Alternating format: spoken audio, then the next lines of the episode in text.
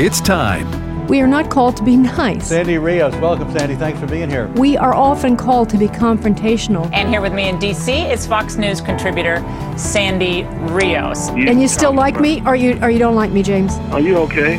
You all right?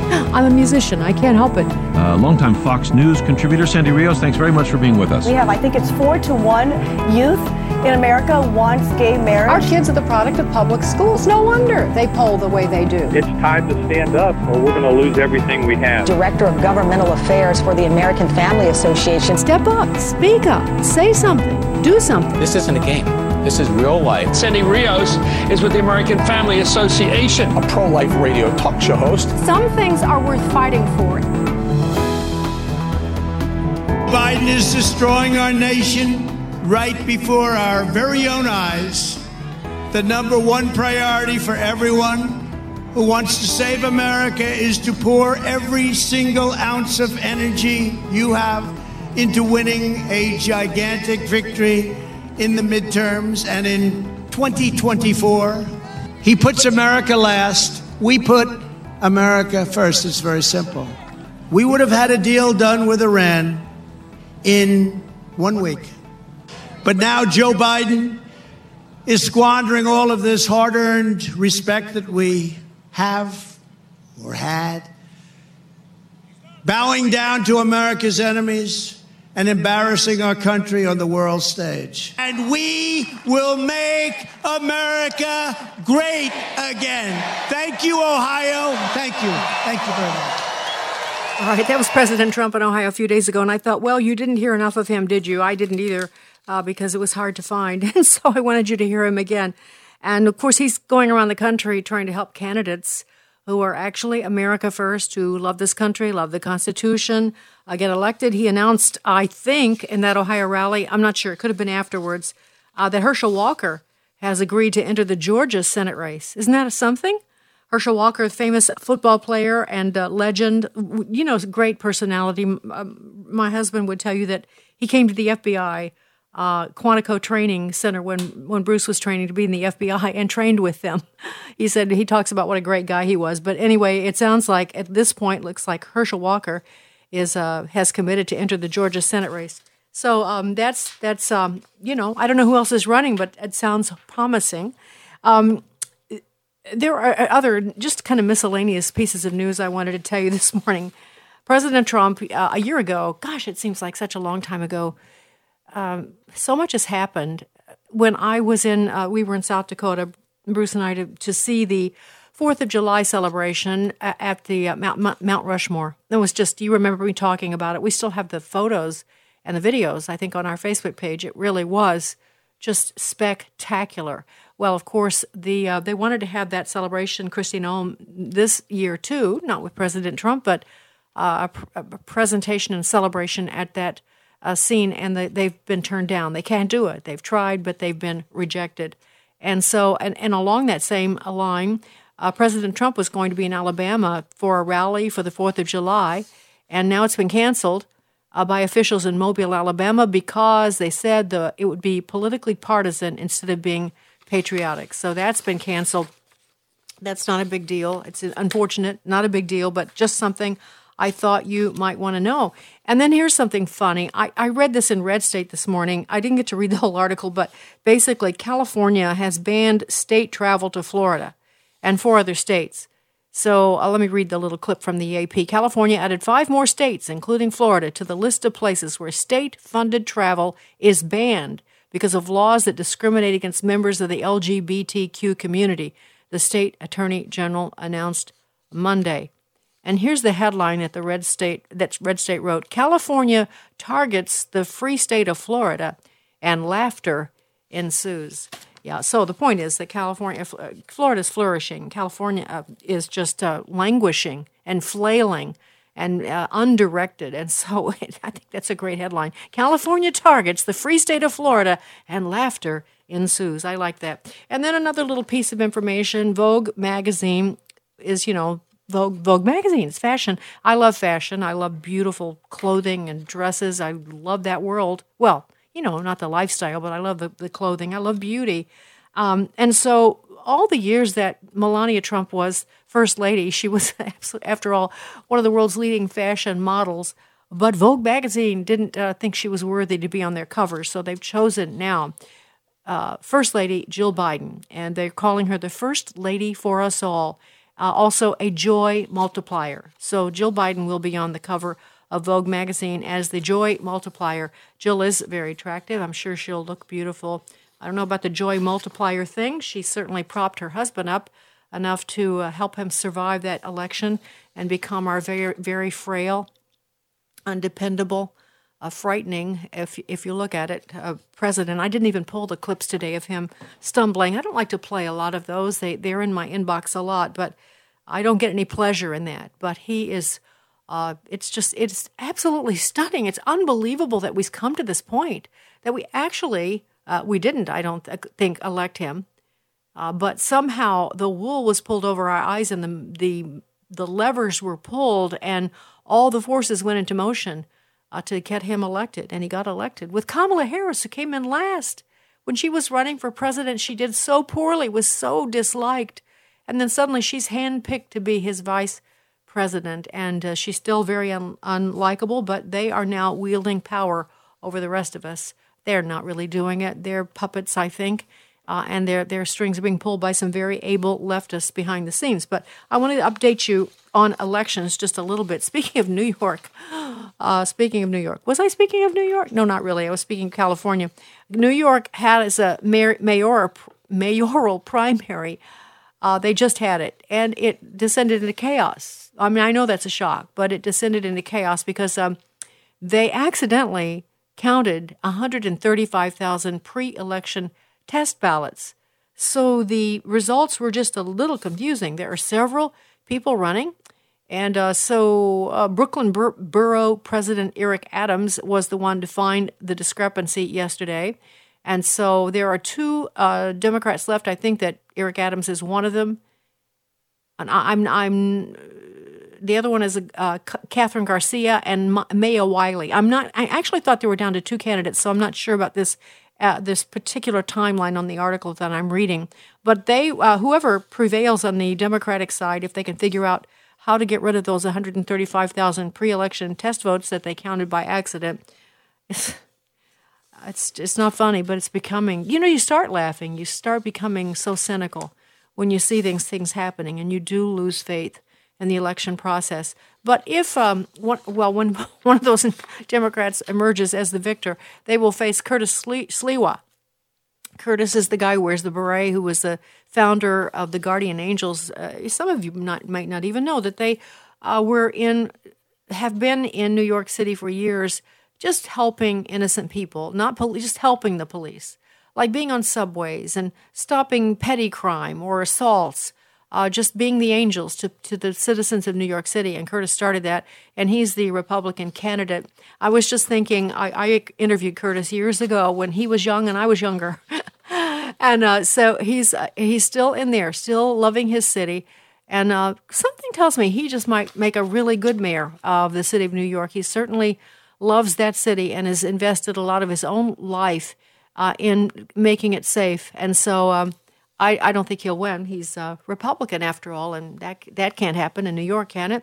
Um, I want to tell you a few things around the country. Also, do I want to do this? I don't think I do. There's there's a lot of different things happening. Uh, Arizona is they're having a mass demonstration today. Any of you near or around Phoenix at twelve forty-five today? That would be their time. Uh, they're going to be, rally. It's a major demonstration because Jill Biden and Kamala Harris's husband are coming in, and uh, they want to demonstrate at Isaac Middle School School on McDowell Road in Phoenix, and that's at twelve forty-five today, uh, so just so you know that. Um, there's, mm, yeah, I'm not going to go into the weeds with that. The rest of that stuff. I want to talk to you about uh, crimes. Now there, speaking of New York City, tremendous amounts of crime. I read an interesting article this morning that was actually, it just feel, uh, my sense of this is, when something like this happens, it feels like the hand of God intervening. I don't know this police officer, but uh, in Florida yesterday, uh, two Saint Petersburg officers, it was over the weekend, they were apprehending a criminal in a van, and uh, the guy was fumbling, and he ends up firing a gun, which just barely missed one of the officers. He felt it whiz by, and then his gun failed. Uh, it failed. Otherwise, that, that officer probably, if he'd sh- shot accurately the first time, he would have been shot in the head. And if he, his gun had not failed, he would have killed one or both of those officers likely, or seriously wounded them. And I, I think that any time that happens and your life is spared, so many officers are, uh, you know, they're just dying because they're being shot and targeted, that that's kind of a God intervention. At least that's uh, that's the way I see that. But in spite of that, there are lots of people that are being harmed by terrible crime. And one thing that's happening is that the the Democrats are now blaming the Republicans for the mass wave of crime. I was at a doctor's office yesterday, and uh, the woman I was talking to just started musing about why why is crime up? Why is there so much crime? And she only mildly, you know, keeps in touch with what's happening in the news.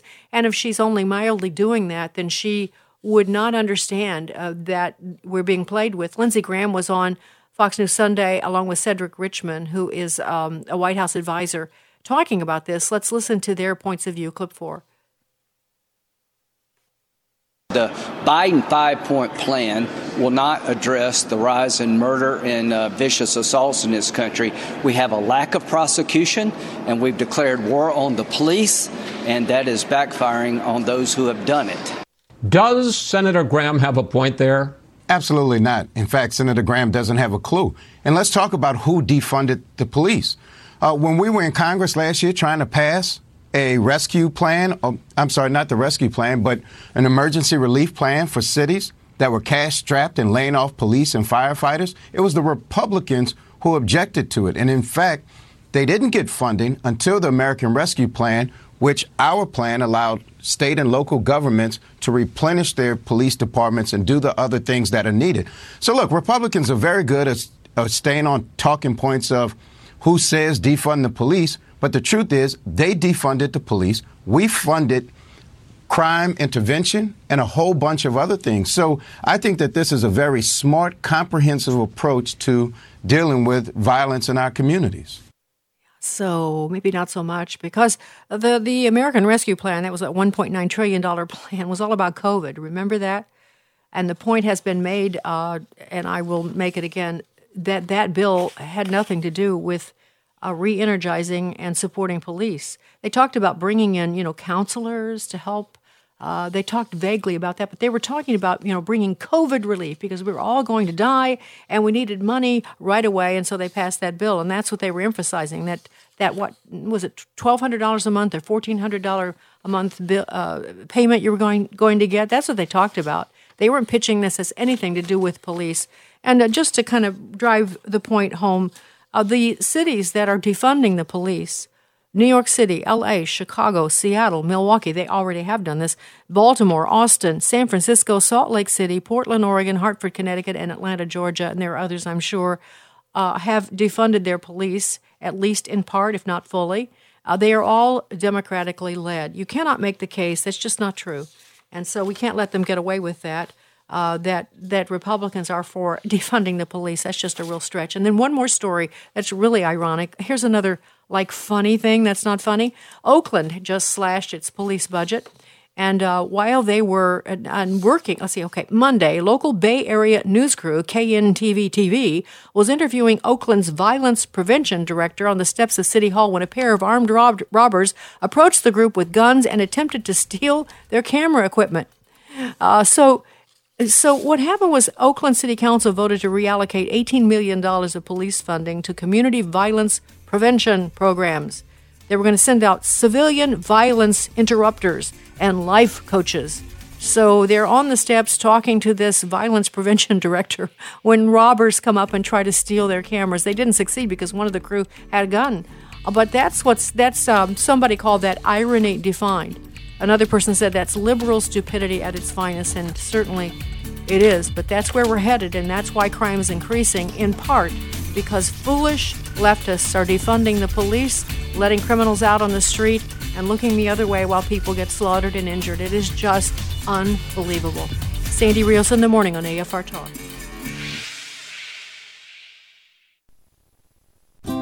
The following are real-life stories from Trinity Debt Management. My story begins with debt, a lot of debt. I used my credit cards as a source of income. It was not a good situation. I couldn't pay my bills. The interest on the cards was really high. If you're in debt and you need help, call Trinity at one eight hundred seven eight eight one eight one three. I initially was scared to call, and immediately I felt relief. They contacted all of our creditors, and they put us on a plan for success. Trinity will consolidate your accounts into one easy-to-manage monthly payment, reduce your interest, and possibly improve your credit score. You'll save thousands. I've been able to pay off close to fifteen thousand dollars. We're doing a lot better. Please pick up the phone and see how affordable and easy it is to pay off your debt. It's a godsend. We're debt-free for keeps. Call Trinity at one eight hundred seven eight eight one eight one three.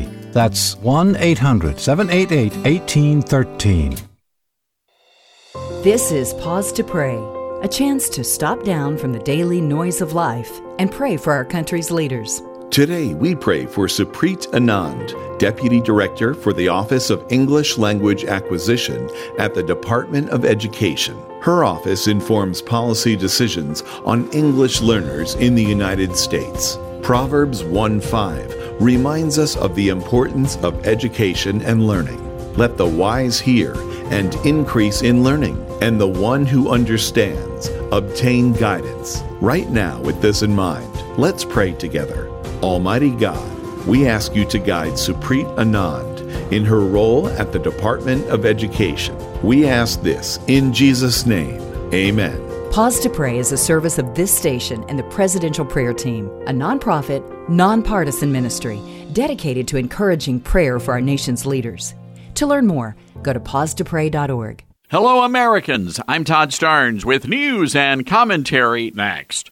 Are you looking for a university that provides a quality Christian education with excellent academic and athletic programs? Well, I want to invite you to visit Liberty University, where they offer multiple visiting opportunities to fit your schedule. Plan a visit to their Central Virginia campus and stay for an afternoon, a day, or an entire weekend. You can also take a virtual tour from the comfort of your own home. Plan your visit today by texting Go Visit to the number four nine five nine six. Again, that's Go Visit to the number four nine five nine six.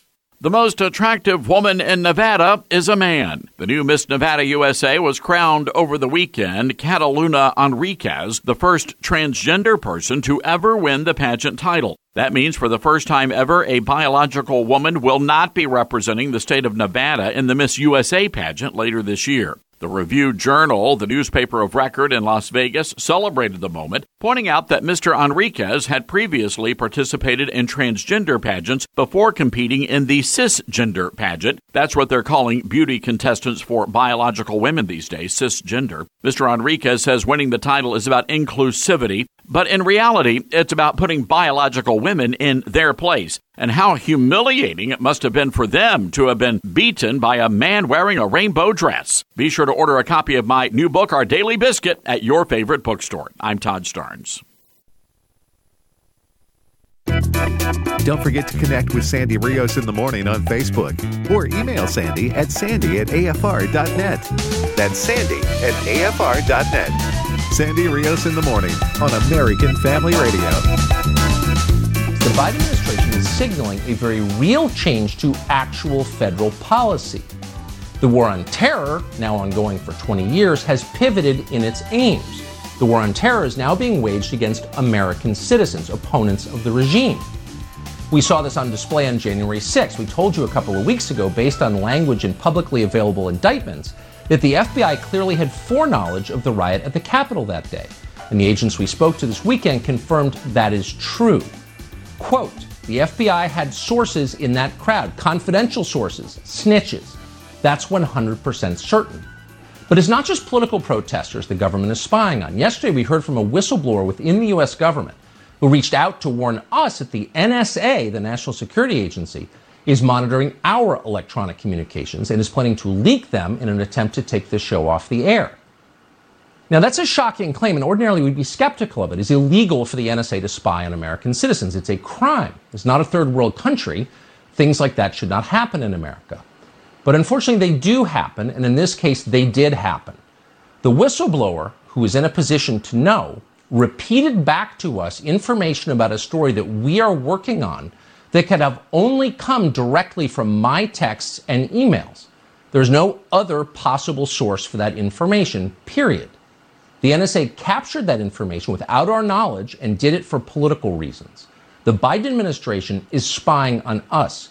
We have confirmed that. This morning we filed a FOIA request, a Freedom of Information Act request, asking for all information that the N S A and other agencies have gathered about this show. We did it mostly as a formality. We've also contacted the press office at both N S A and the F B I. We don't expect to hear much back. That's the way that usually goes. Only Congress can force transparency on the intelligence agencies, and they should do that immediately. Spying on opposition journalists is incompatible with democracy. If they are doing it to us, and again, they are definitely doing it to us, they are almost certainly doing it to others. This is scary, and we need to stop it right away. All right, that was Tucker Carlson a couple of nights ago. And uh, just to put this in perspective, you know, uh, when we started really getting into this war on terror after nine eleven, okay, that's what we called it, um, the rules were bent a bit. Uh, the National Security Agency has tremendous abilities, so do the other, you know, intelligence agencies, Uh, to surveil or to access your information, to spy on you, and they're forbidden to do that. Their their um, their job is to uh, protect us from foreign enemies. Their their job is not to, or, or domestic enemies, if they have a reason, can get a warrant, uh, if they feel like they're a threat to the United States. That that had been kind of the boundaries. But they changed those boundaries a little bit because uh, we got into a gray area where a lot of um, um, members of the Islamic Jihad were American citizens. They had come here, been born here. Uh, and so then what do you do with that if they suspect that they're involved in terrorism and then they can't by law, you know, access American citizens? So they started bending the rules a little bit. And that's what the FISA court was all about. It was uh, this high-level Uh, requests by the F B I and other age, F B I primarily to be able to surveil or uh, tap troubling. Uh, they had reason to believe that people were plotting against the United States. But what happened under the uh, Obama administration is, and then when Trump was president, is that all those barriers were broken down. They started surveilling, as you know, President Trump, that his team, people related to him, his family. Uh, and it goes, and, and of course, Devin Nunes and others, all of their enemies, the enemies of the Democratic Party and the Democrats who are, you know, pulling the levers of the Democratic Party uh, were, I don't know if they all were, but many, many, many have been surveilled. And that's just against the law. It's just blatantly uh, against the law. And so, you know, for five consecutive years, the U S Intelligence Committee uh, admitted to the FISA court that they continually conducted illegal searches of U S citizen data. And that is just can't be. Otherwise, we are in trouble. That's like a state police. It really isn't. And that is really, honestly, what we're seeing fold, unfold here. The N S A responded to say that uh, Tucker Carlson alleged that the National Security Agency has been monitoring our, uh, this is t- a quote, monitoring our electronic communications and is planning to leak them in an attempt to take this show off the air, end quote. This allegation is untrue. Tucker Carlson has never been an intelligence target of the agency, and the N S A has never had any plans to try to take his program off the air. N S A is, has a foreign intelligence mission. We target foreign powers to generate insights on foreign activities that could harm the United States. With limited exceptions, the N S A may not target a U S citizen without a court order that explicitly authorizes the targeting. Those are nice words, but um, I think that most people that I know, how... And I look, that whistleblower took a tremendous risk contacting Tucker and gave him evidence, you know, of course, that they are, he had information he had no other way of knowing. So, um, uh, Houston, we have a problem. Uh, but we know that, right? And I think, you know, that reminds me a little bit of January sixth because these, um, suddenly all these uh, credit card companies and uh, everyone started revealing bank records. Bank of America cooperated. Uh, so that we could figure out where these p- free people who had not committed any crimes were traveling and where they were, just surveilling average citizens. That, that, that's not the N S A, although who knows if they were involved in uh, surveilling people. I don't know, but uh, it's very serious. Tucker mentioned uh, at the top of his commentary there, January sixth, and I do um, I do feel compelled to talk about this a lot because I have information that you might not hear other ways, and you need to know. I'm trying to just shout it from the housetops, the watchman on the wall, the, the Paul Revere. I have to tell you what's going on and prepare you. And I feel really uh, responsible to do it because I don't doubt that some of those people being held in D C, I just would be surprised if some of them were not part of our A F A audience. I really would be. I don't know that because we don't hear from them. Uh, but uh, I know many of you were there, and as I've said many times before, I would have been there, but for an illness that happened to us. But um, and that I wish I had been. I wish I were in it with you. And that kind of makes me feel badly, actually. I, I wish I were there. I wish I had been there. But because I'm not there, I can report on it for you. And I want to tell you a couple of things about the F B I that are disturbing. I have it on good authority that the F B I has instructed their agents that uh, the, the investigation of all the people that were involved on January sixth is the top priority for the F B I. And agents have been instructed that if they have any other uh, business cases that they're working on, because there are all kinds of cases. There's, you know, child abuse, there's abductions, there are bank robberies, there are, you know, crimes of in cities, et cetera, that had to do have uh, federal implications. Uh, that stuff they're supposed to work uh, after hours. They're supposed to spend full time on catching and, uh, you know, bringing evidence against the people who were there on January sixth. And then secondary to that, but also very telling, uh, someone who works at the F B I headquarters now has reported that everyone in the Bureau was notified in headquarters that starting yesterday afternoon, this came to me yesterday, so that would have been Monday, starting Monday afternoon alongside the American flag, the F B I is now and for the foreseeable future going to display the rainbow flag outside of the headquarters building. All right, so the agents inside have been instructed to spend uh, all day, you know, all their working hours, uh, you know, coming after January sixth folk uh, and uh, do the other things, those crimes and icky, inconvenient things, uh, you know, child uh, trafficking, whatever else they're doing. Uh, that on their own time, or you know, in after hours time. So it's just it's just amazing. It really is amazing, and that brings me then to an article I want to read to you. Another a new one by Julie Kelly. Julie's the one who's been faithfully writing about this. Others are speaking about it too, but Julie's a great resource. And finally, we've gotten her connected uh, to people in D C, and uh, her stuff is being heard, and it's causing, I believe, that we have had effect on congressmen waking up Uh, to being silent about this January sixth thing, and that's why Ron Johnson is all over it and why others are as well. But uh, I want to give you an idea of how it's being reported, and, and this will make sense in just a second. C N N uh, did a report. Uh, I don't know the date on this, uh, but I want you to hear the audio, and then I want to read Julie's, uh, her background a little bit on what's happening there. Let's listen, clip, clip twelve. So this video came out today because C N N and other news outlets were pushing in court for the D O J to release videos like these from the Capitol riot. You're seeing it right now. The guy who's going to come on your screen in the red jacket. Prosecutors say that he is Thomas Webster. He's a former Marine. He's a former N Y P D cop. And this footage shows him attacking other cops on the other side of that line who were defending the Capitol. As you said, he was shown here wielding a pipe. That pipe was eventually wrestled away by the officer, but not before Webster, in the red here, you can see him throwing that cop to the ground. There are pictures of him grabbing at the officer's face.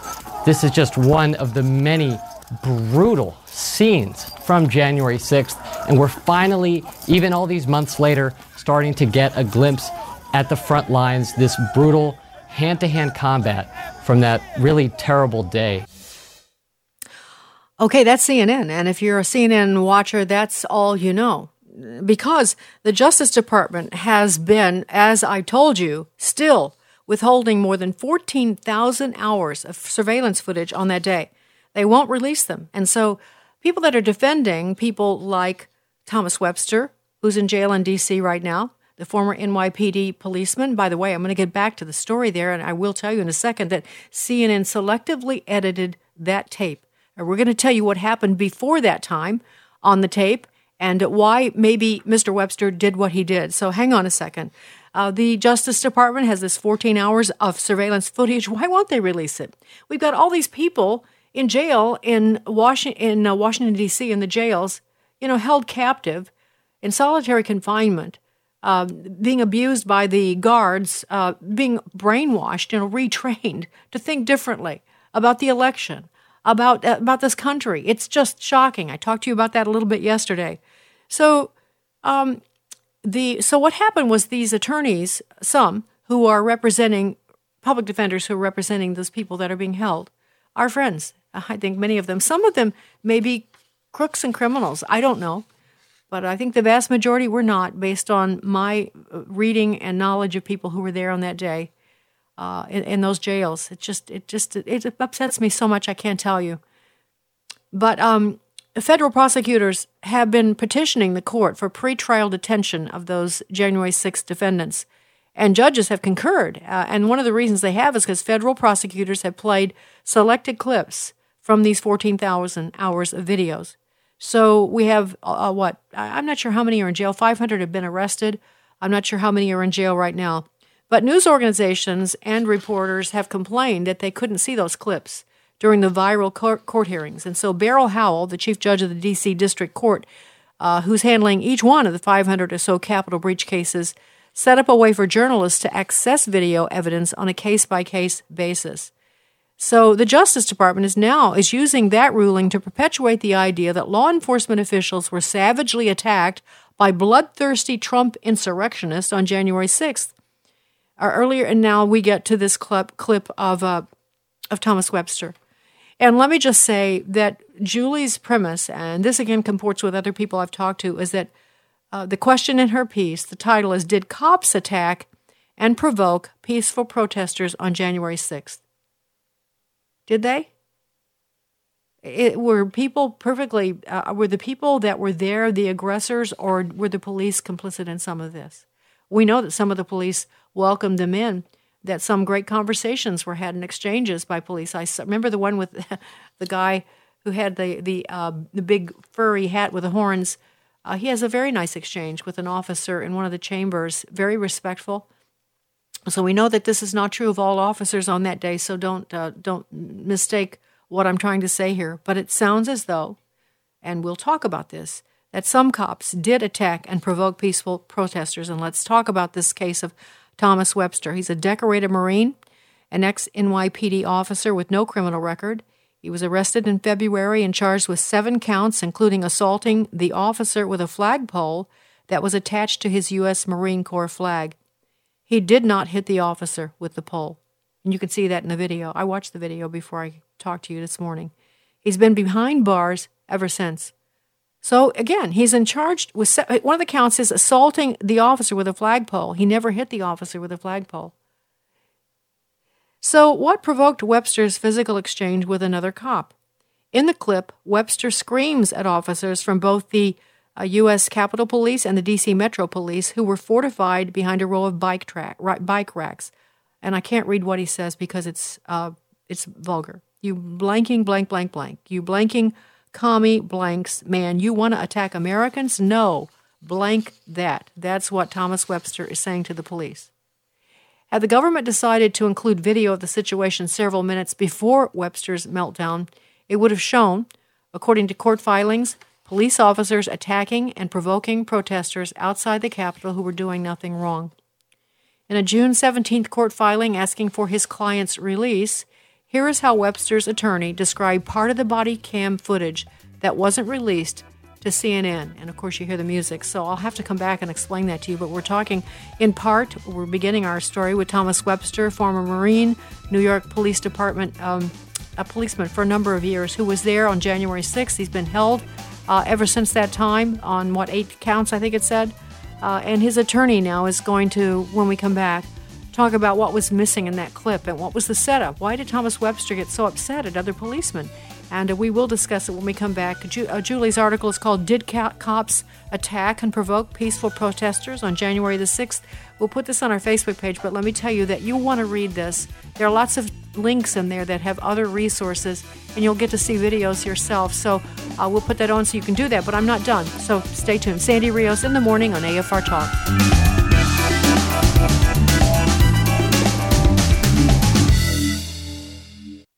Hello, I'm Sam Rohr, president of the American Pastors Network, a growing national network of pastors committed to the authority of Scripture and preaching the whole counsel of God. We believe biblical obedience is the foundation for revival, and impacting our culture for Christ is our duty. For too long, the pulpits of America have been silent on the important issues such as marriage and family and assault on our liberty.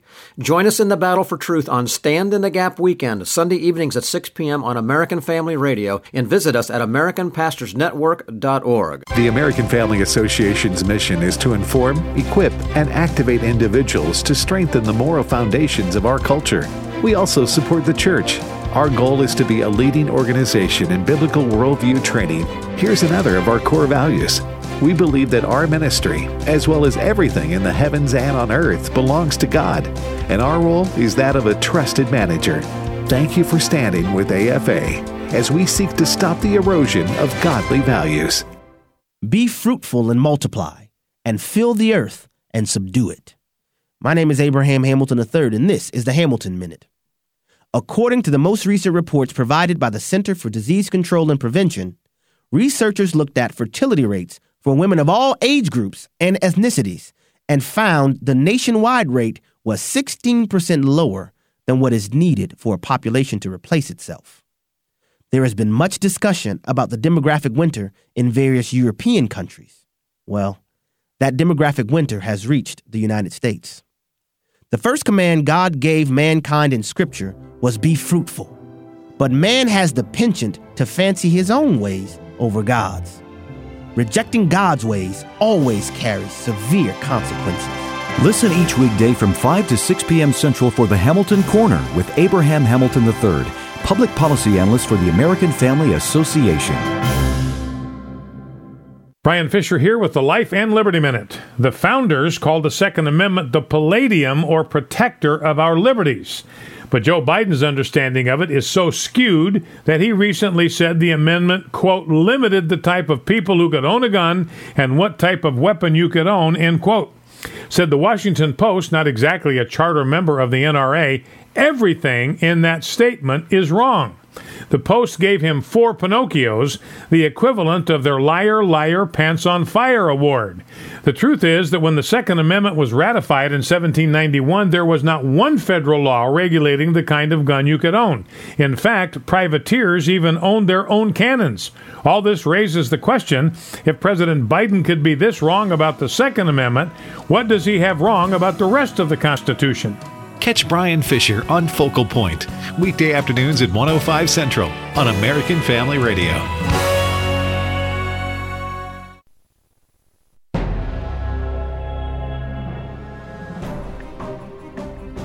This is Frank Gaffney with the Secure Freedom Minute. The House of Representatives on Monday joined the U S. Senate in authorizing enormous investments to restore this country's competitiveness vis-a-vis the increasingly high-technology threats posed by the Chinese Communist Party and its so-called civil-military fusion strategy. It's about time. We can't compete effectively, however, if members of our team are playing for the other side. Shortly before the House vote, Representative Devin Nunes disclosed some early, chilling findings of an ongoing investigation, including that, quote, corporate America is a target of China's malign influence campaign, and unfortunately, we're finding that some U S corporations are willing participants. Beijing's influence on corporate America and China's overall role in the U S supply chain are significant national security threats, unquote. Investing gigabillions of dollars to enhance American competitiveness won't succeed unless and until Wall Street and other U S businesses stop aiding and abetting the enemy.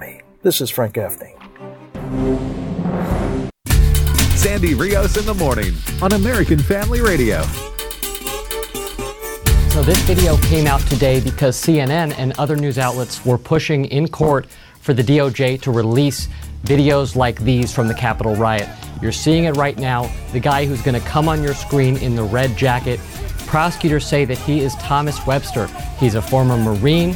He's a former N Y P D cop, and this footage shows him attacking other cops on the other side of that line who were defending the Capitol. As you said, he was shown here wielding a pipe. That pipe was eventually wrestled away by the officer, but not before Webster, in the red here, you can see him throwing that cop to the ground. There are pictures of him grabbing at the officer's face. This is just one of the many brutal scenes from January sixth, and we're finally, even all these months later, starting to get a glimpse at the front lines, this brutal hand-to-hand combat from that really terrible day. Okay, C N N also had described that as horrifying. I replayed that because I wanted you to hear it again in context. That's They're talking about Thomas Webster, former Marine, former N Y P D policeman there on January sixth, who's been held since he's been arrested in the D C jail. And you heard what C N N said about him. By the way, that pipe wasn't a pipe. It was a flagpole that was attached to his U S Marine Corps flag. You see how they twist everything? And again, as I said, he did not hit the officer with his flagpole. He didn't hit him, but he's charged with assaulting him, whether it's something to that effect. All right, so I want to go back to what actually happened, because now Webster's attorney said, wait a second, they edited that video. They didn't even show what happened leading up to that. That's misleading. And so I want to tell you what happened according to the attorney.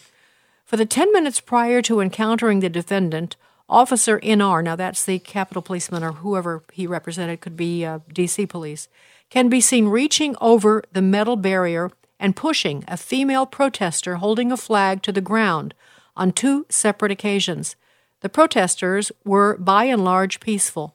It was only after tear gas and pepper spray were deployed by police upon this group of peaceful protesters that the crowds changed.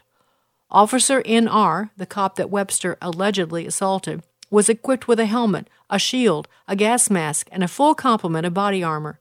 Protesters who did not attend the protest with a mask or a face shield are observed suffering the effects of being gassed and pepper sprayed by police. Officer N R can also be observed mocking several protesters who were complaining about this officer's excessive use of force. Angered by the use of police force, Webster, and that's the guy that's still in jail, Thomas Webster, former Marine, former New York City police uh, uh, officer, is heard angrily referring to the police officers as commie blank blank. The video depicts his this officer reaching beyond the metal barriers and pushing Webster in the chest. So the officer that he's yelling at pushes him in the chest. It is at this point that Officer N R again reaches over the metal barricade and punches Webster on the left side of his face. The Justice Department disputes Webster's account, but he made the same accusation under oath Webster did during a February court hearing. In his interview with the F B I, Webster also said the officer, quote, was encouraging me to jump over the barrier, like waving me on with his hand, end quote. Webster told ag- agents the officer landed a big sucker punch on him. Now back to Julie's writing. Why would Webster lie? The fact is, he didn't. His bond hearing is Tuesday afternoon, and that must have been yesterday.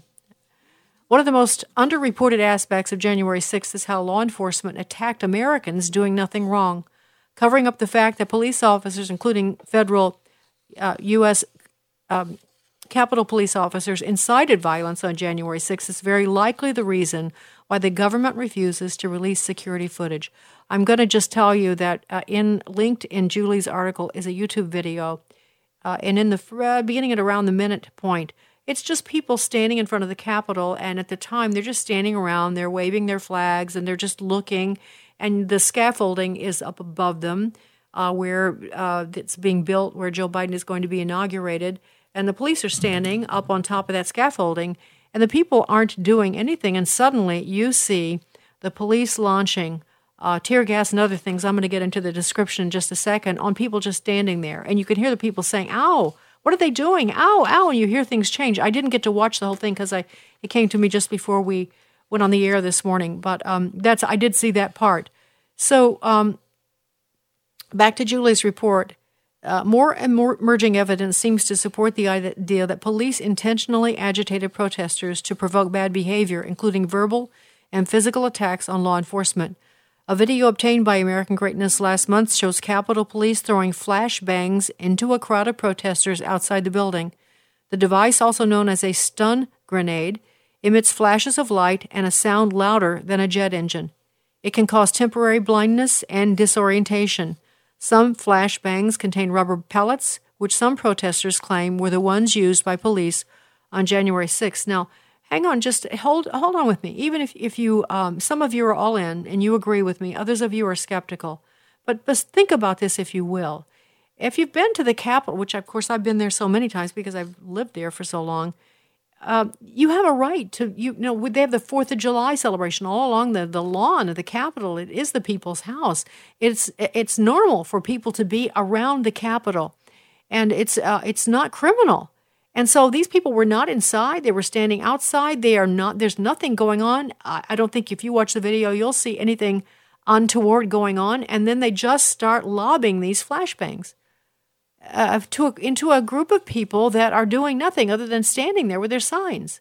It, it's just wrong. It's just wrong. It's not the same thing as uh, the tear gas and the protesters in front of the White House when they were, you know, trying to set setting Saint John's on fire and trying to bre- breach the White House. That's a little bit of a motivation for the flashbangs, are, are for tear gas, but not, not, not people just standing there with their signs lawfully. But that's what they did. And again, as I say this, I, I it's not. It can't possibly be all the police there in on this. Can't possibly. Uh, I'm sure they, they behaved individually. The guy that was uh, the policeman that was killed, uh, whose name just escapes me in this moment, as I understand it, was pro-Trump um, in his private life. So a lot of them, it's a mixed bag. Some of them were, you know, hate Trump. Uh, most of D C, that's people that work for the government in D C do. They did hate him. They're they're on the left. They're bureaucrats. They're part of the deep state, and that there's no exception with Capitol Police and certainly D C police. All right, back to this article. They've been throwing throwing flashbangs, shooting us with bullets, Cash Kelly said on the video. These are Americans protesting the right way, and we're getting treated like we're not even c- citizens. And by the way, Cash Kelly has been charged and is currently detained in a D C jail, used to house January sixth defendants. Micaiah Jackson was charged last month with four misdemeanors for his involvement in the January sixth protest, also witnessed violent attacks by police against protesters. When I was walking to the Capitol, I saw cl- cops dressed in riot gear, and it didn't make any sense to me, Jackson told me in a phone interview. Law enforcement, Jackson told me, were dressed in all black like paramilitary uniforms. Jackson said cops waved protesters up the steps near the inauguration stage. Next thing I know, a riot squad comes out of nowhere and starts attacking people, hitting them with batons and their closed fists. People are getting tackled. That's when people got turned up and started to get agitated. Older women, teenagers, and some children, Jackson said, were getting attacked with flashbangs. The crowd started yelling, "What are you guys doing?" That's why we you, you see people cussing and swearing at police. I've, I've seen some of that video. I heard people say, "What are you doing? We're for you. We support you. What are you doing?" Another recently released video shows protesters yelling at D C Metro cops for attacking them. "We've always supported you," one man can be heard saying by the off- to the officers. The U S C P Inspector General confirmed D C Metro Police using sting balls during the protest. This was the same area where Robert Sanford, a retired firefighter from Pennsylvania, alleged, allegedly threw a fire extinguisher at three U S C P Capitol Police officers, calling them traitors and cowards. An infuriating video included in Jackson's charging documents uh, shows, shows when police started throwing the flashbangs into a crowd assembled outside. The attack, which started at around one o'clock, begins at the one-minute mark, and that's the video I was referring to a few minutes ago. People, mostly holding Trump or American flags and shouting U S A, react with shock and anger. They start swearing at the assaulting officers. Some complain about getting hit in the legs and in the in the buttocks with rubber pellets. Uh, another recording in Jackson's complaint shows how the situation escalated with more aggressive behavior by police. At the fifteen-minute mark in this video, a line of both Metro, D C Metro, and U S C P officers started to move metal racks into the crowd, knocking people over. As people resist and fight back, officers start hitting protesters with their batons and spraying them with a chemical irritant. The aggression prompted more altercations between protesters and police, and at the twenty-minute mark, a woman climbing steps in front of the line of police is shoved three times by a policeman with a riot shield, once directly in the face and knocked down. There's no question, Julie says, that some protesters behaved badly, but it's time to examine the conduct of the U S. Capitol Police and the D C. Metro Police to determine if they did too. Um, and then Julie asked the question, why did police start launching explosive devices into peaceful protesters outside the building at one o'clock on January sixth when no one was doing anything wrong? Why did police use super soaker sprayers to attack the crowd with pepper spray and tear gas? Why did they arrive on the scene in full riot gear, including gas masks and weapons? Did any police officers assault nonviolent protesters with batons or riot shields or fists? fists? And then she talks about how seeing that surveillance v- surveillance video would solve this mystery. If they would release those fourteen thousand hours of video, we could figure this out. And the reason, one of the reasons it's so confusing, I need to explain to you again, if you've not been to D C, the Capitol's huge. It takes up um, what would be at least a city block or two city blocks. It's very wide, and there are multiple entrances. They're on the south and the north entrance, and then on the east and on the west. There are lots of entrances, high entrances and low entrances. And so that's why you could see so many different things, or so many different things would be happening in so many different places. And that makes it even harder. And that's where the videos would certainly help if only we had access to that. You remember that right after January sixth, I had Mike Waller on. Mike is a friend, good friend, and he was there on that day. And uh, he's a national security expert. I should give his credentials here. Um, he... Uh, let's see if this, yeah, well, he's a senior analyst for strategy at the Center for Security Policy. He's an expert in political warfare, propaganda, psychological warfare, subversion. He's a former professor at the Institute of World Politics. He was a former instructor with the Naval Postgraduate School. Uh, he's an instructor or lecturer at the John F. Kennedy Special Warfare Center and School at Fort Bragg. Okay, so uh, Mike knows a little bit about this stuff. So he was there, and he wrote a firsthand account, like a diary, of the day after this happened, and we talked to him uh, either that day or the next day after he had finished writing this, and he talked to us about all that he had seen, and he said, you know, I'm writing this, uh, this is what I saw with my own eyes, and I'm not listening to news, I'm not, I'm not going to add anything I've learned since then, or any more reports, I'm just going to tell you what I saw on that day, and uh, it's, it's fascinating stuff, and now it's just been published Uh, in the Federalist. And so uh, we're going to put this on our Facebook page as well. As I saw provocateurs at the Capitol riot on January the sixth. And uh, it's really fascinating, Mike's account of that. And I won't, I don't have time to go into it again, but I do want to play one more uh, clip that we have uh, come across. I don't know the context of this clip, except I will say, I don't know who this person is. I just know that uh, the people there on January sixth were are being called, you know, re- insurrectionists. Uh, you heard what C N N said uh, about Webster, just saying the worst possible things about people that supported President Trump, who went into the Capitol, and some of them, most of them, I think were just innocent people. You've seen, maybe, hopefully, you've seen the video of them just walking through and sitting down and, you know, chatting and taking pictures. It's really surreal uh, what they have made of that day. Uh, meanwhile, there was trouble, and we've seen the videos. Certainly, they've released as much video as they could of uh, what they call the violence, uh, and some of it was violent. Uh, no, and one girl was killed. That's really violent. So um, this is a video, uh, an audio recording, and it's also a video of a guy outside the Capitol who's just uh, seeing what's happening. And I want you to hear what he had to say. First-hand account on January sixth, clip one. Let's listen. They are trying to burn down our capital, oh, wow. And I did not come here for that. Wow. It ain't patriots up there anymore. If you go look, they look like Antifa. They don't look like me. They don't look like you guys. It is, it is time. They are going to be hunting the families down, trying to go home now. They got us here after dark. I see a lot of women. I see a lot of kids. Get your families home. Get out of here. All right, so that's just an example of the kind of person that was there on January sixth. Doesn't sound like an insurrectionist to me. This is Sandy Rios in the morning on A F R Talk.